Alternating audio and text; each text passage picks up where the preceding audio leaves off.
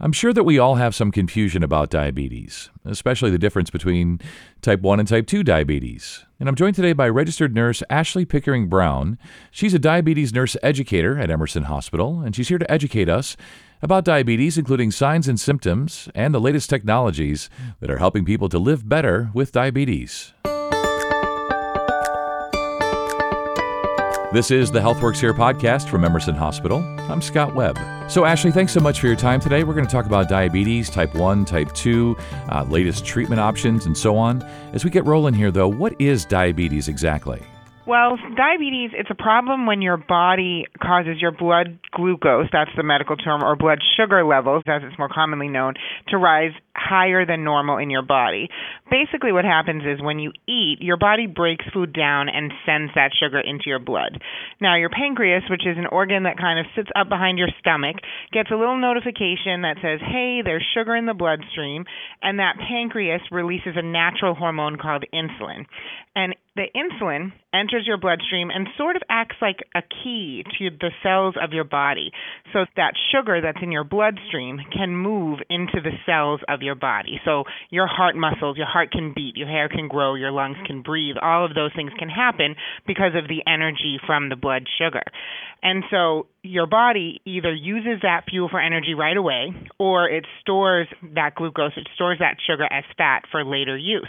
Now, in someone with diabetes, that process gets disrupted and the blood sugar remains in the bloodstream and over the long term causes damage to the blood vessels and the organs.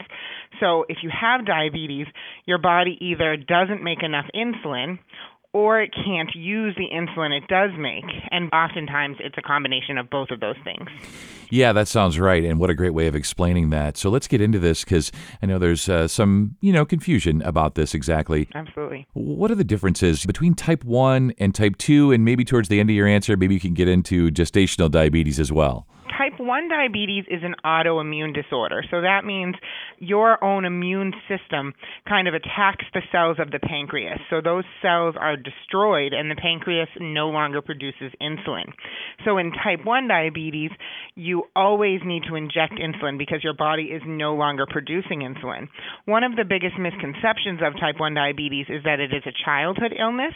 And while it is true that a lot of times it is diagnosed in a younger population, it can actually be diagnosed at any age. And we've seen patients as young as a few months old to as old as 80s or 90s being diagnosed with type 1 diabetes.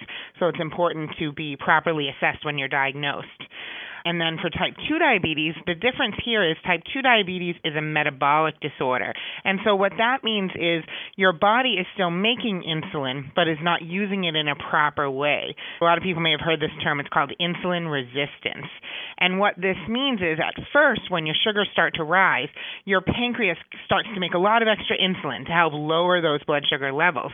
But over time, your pancreas isn't able to keep up and, you know, it can't keep making that much insulin. And so eventually the blood sugars start to rise.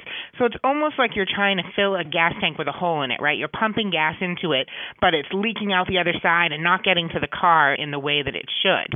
Gestational diabetes is diabetes that develops in a pregnant patient. And all of the hormones that are released in pregnancy that the baby, you know, help the baby grow and help keep the pregnant woman healthy actually cause the body to be insulin resistant and the body requires more insulin during pregnancy.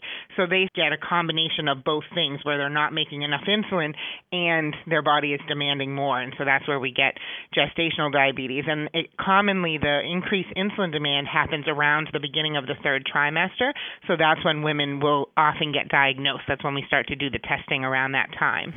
Yeah, my wife had that when she was pregnant with our. Oh, yeah. Yeah, with our daughter. So I'm at least a little bit familiar with that. Certainly not as much as you are. And it's really common, too. And yeah. that's one thing to stress for pregnant women is that it's one of the most common complications of pregnancy and doesn't occur because women eat too much sugar. Pregnant women often blame themselves yeah. for that diagnosis, and it, it, you know it's not because you ate a cupcake when you were 12 weeks pregnant, right? It has nothing to do with that. um, it's really it's really just about that imbalance of the hormones. Yeah, it really is, and uh, yeah, I was sort of freaked out when my wife was diagnosed, but the doctor said she's going to be fine, and as you say, go ahead and have the cupcake. Maybe not too many, maybe not a lot of cupcakes, but the the, Exactly. the occasional cupcake, you've earned it. You're carrying another human. Yeah, you're carrying another human around inside of you. Have a cupcake. Exactly. so, uh, what are the signs and symptoms of diabetes, and what do we do if someone has those symptoms? Many people with diabetes, especially with type 2 diabetes, will not have any symptoms at all. And so that's why it's important to be monitored routinely by your primary care doctor because often it's just caught in routine lab work. That's where we catch a lot of, of diabetes diagnoses. However, if the sugars have been elevated for a very long period of time, this is often, you know, months to years, or if someone is, is newly diagnosed with type 1 diabetes, they can often present very symptomatic and they'll present very sick. They'll have increased thirst. And, and by increased thirst, we're not saying you're just a little bit thirsty. We're talking like you're drinking gallons of water and you're still feeling thirsty. Frequent urination, you know, waking up every hour overnight to go to the bathroom. Hunger, fatigue, blurry vision, nausea, vomiting, um, weight loss is another one, which I know people are like, what do you mean weight loss? You know, diabetes is often associated with being overweight, but when the sugars are too high, you actually lose weight. And so sometimes these patients, it can be so bad that if you are having those symptoms of diabetes, you really need to be seen by a medical professional right away, whether it's your primary care doctor or going to an emergency room, depending on how severe the symptoms are. Yeah, and it sounds like there's every good reason to be seen. If it's an emergency type situation, obviously go to the emergency department or at least schedule something with your primary as soon as possible. So lots of good reasons there because none of that sounds good for any of us. Absolutely. And uh, how is uh, each sort of typically treated anyway? You know, I know my mom developed diabetes uh, when she was older and she was able to take a pill, and some people have to give themselves shots. So maybe you can go through this for us. Yeah. So treatment for diabetes is very individualized, as you said. It can differ from person to person. But one of the first steps for managing any type of diabetes is going to be monitoring your blood sugars at home. So this is going to be done with a glucometer or with a continuous glucose monitor. And what these devices do, these devices allow you to monitor your sugars at home on your own, and it gives you insight into how your blood sugars respond to various things, to food, to activity, to different types of medications, to getting a good night's sleep versus not getting a good night's sleep, seeing how your sugars respond. And with this information, that will allow any of the medical providers that are treating you to know what kind of medication you may need. So, patients with type 1 diabetes specifically will need to take insulin either via injections or an insulin pump for the rest of their lives. So, that's something important to note um, is that with type 1 diabetes, you will need to be on insulin for the rest of your life. And this is because the body is no longer producing insulin. So, the only way to get it is, is to inject it. However, patients with type 2 diabetes can be treated with a variety of different medications. So there are pills, there are injectables that are not insulin, and then, of course, insulin if it's needed. One of the kind of misconceptions that people with type 2 diabetes have is they believe if they go on insulin that they're going to going to be on it for the rest of their life. And really that's not true. It's because of that type 1 diabetes. So people kind of have that in their mind because people with type 1 diabetes have to be on insulin for the rest of their lives, but that is not necessarily true for people with type 2 diabetes. And certainly with any type of diabetes, but particularly type 2 diabetes, a healthy diet and exercise are going to be really important to help controlling your blood sugars. Even small changes like switching from regular soda to diet soda, that can make all the difference. Small changes like that. And certainly stress reduction and a good night's sleep can also help keep the blood sugars in range. Yeah, it definitely can. And you mentioned, you know, diet soda there and the value of switching from sugar to no sugar or less sugar. Mm-hmm. Is it just that simple for many people, especially with type 2 with diabetes, to just avoid sugar? Would that just make the whole thing a lot easier? Not necessarily. I wish it were that simple. So, people with diabetes don't need to completely avoid sugar. In, your body, all carbohydrates, that's the food group that encompasses sugar, all carbohydrates break down into that same molecule in your body, that molecule of glucose. It's all the same in the end.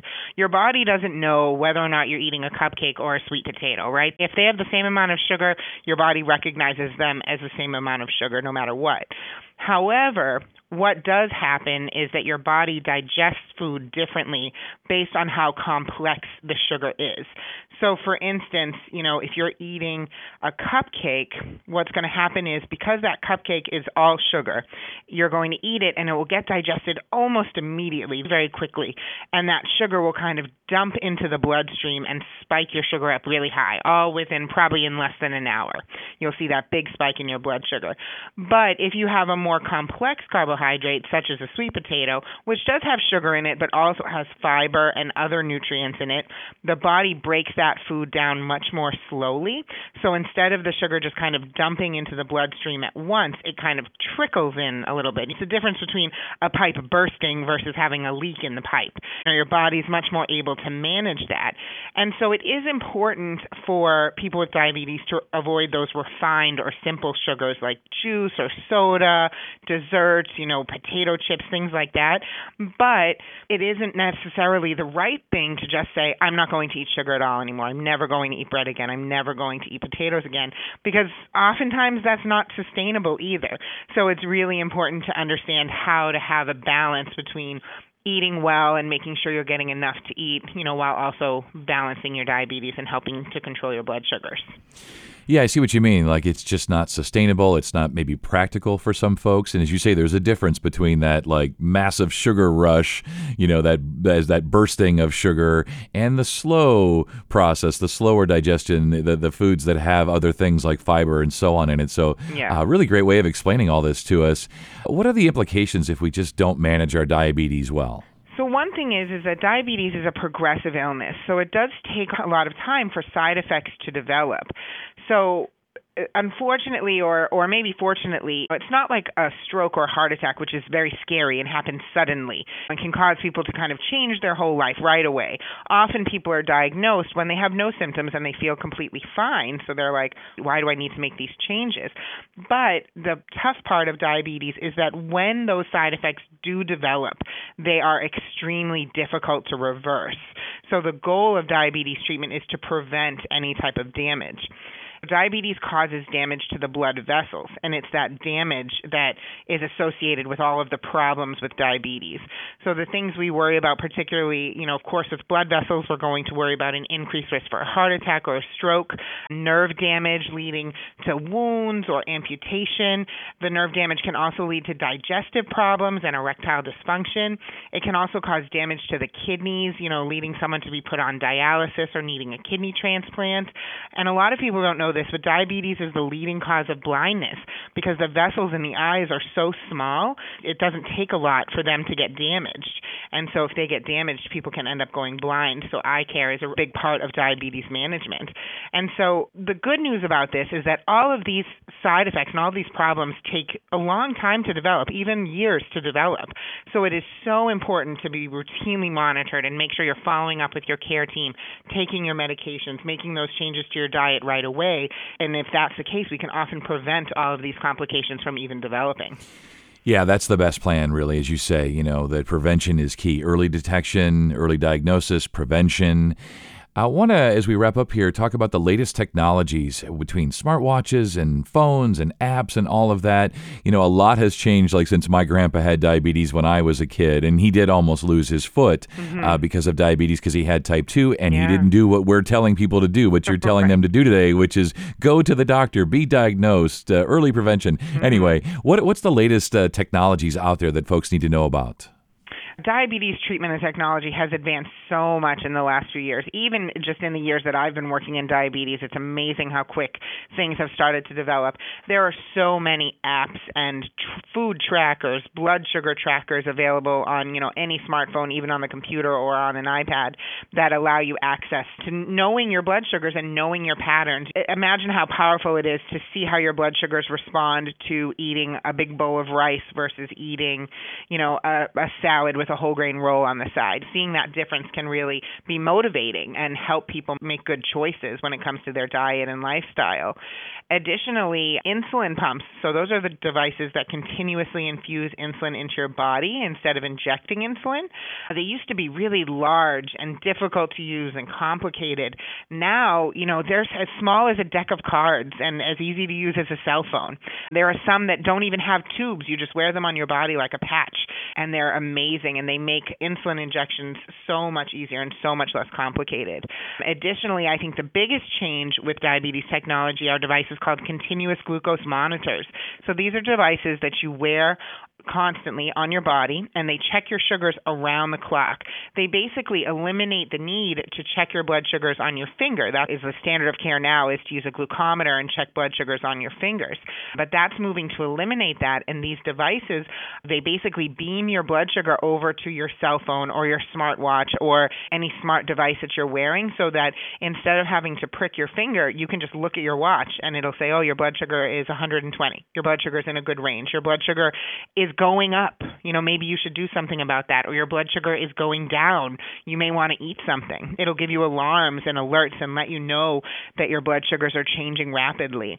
So it really kind of opens the doors, you know, for all those people who struggle with pricking their fingers four, five, six, seven times a day, really eliminates the need to do that.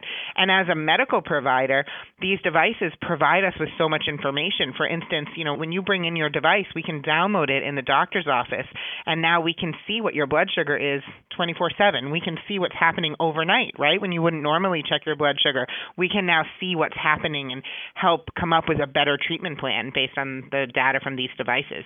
And the good news is most of these devices are covered by insurance, they're well covered, and, and even if they aren't covered, there's a lot of devices that are very inexpensive as well. And so even if they aren't covered by insurance, they're often affordable just to pay cash out of pocket. So it's really amazing.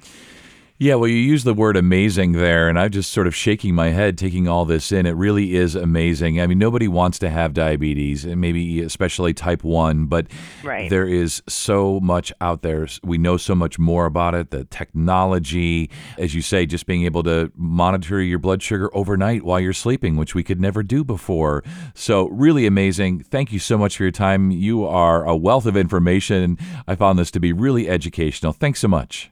Thank you very much. And for more information about diabetes, please visit emersonhospital.org slash diabetes. And thanks for listening to Emerson's HealthWorks Here podcast. I'm Scott Webb, and make sure to catch the next episode by subscribing to the HealthWorks Here podcast on Apple, Google, Spotify, or wherever podcasts can be heard.